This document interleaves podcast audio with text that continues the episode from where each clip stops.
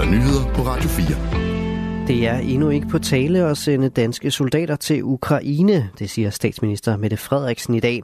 Det kom frem på et pressemøde på tidligere på dagen efter et spørgsmål fra en journalist. Jeg vil ikke tale i absolutter.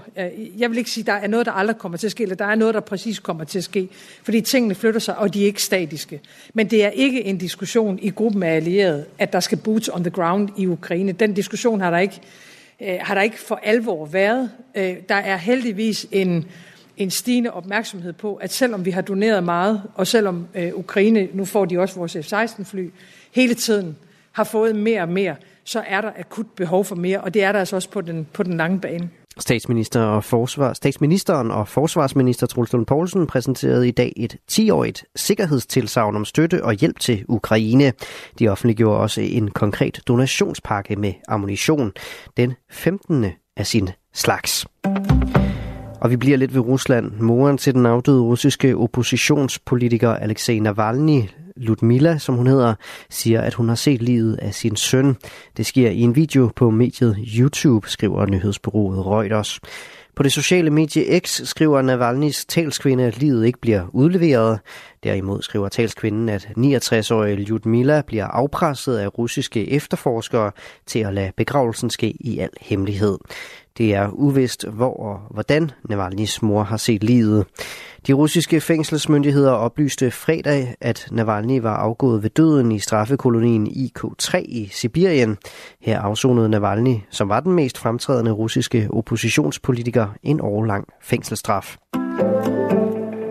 På bare tre måneder kan man med kolesterolsænkende medicin nedbringe mængden af giftige PFAS-stoffer i kroppen med 60% altså 20 gange hurtigere end kroppen selv kan klare.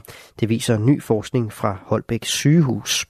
Uden medicin tager det nemlig kroppen 3-4 år at udskille den samme mængde PFAS, og det er netop forskernes håb, at den nye viden vil kunne hjælpe mennesker, der har et højt niveau af fluorstofferne i kroppen. Det siger Anne Lyngberg, der er cheflæge på Holbæk sygehus for os er det her første brik i en, en mulig behandling, øh, som kan hjælpe mennesker med meget højt niveau af, af PFAS øh, i kroppen, og hvor det er øh, særligt problematisk, at de har det. Og det er blandt andet gode nyheder for en række borgere i Korsør i Slagelse Kommune, som oplevede forhøjet mængder PFAS i kroppen efter at have spist kød fra køer, som havde græsset tæt på en brandskole i Korsør.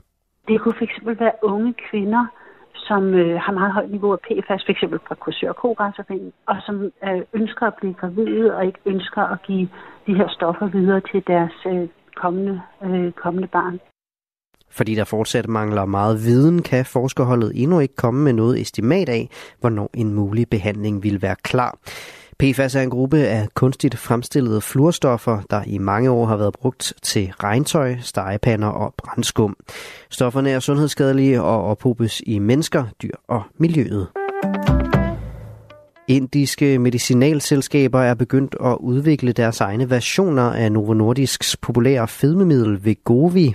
Det har topchefer i flere indiske selskaber bekræftet.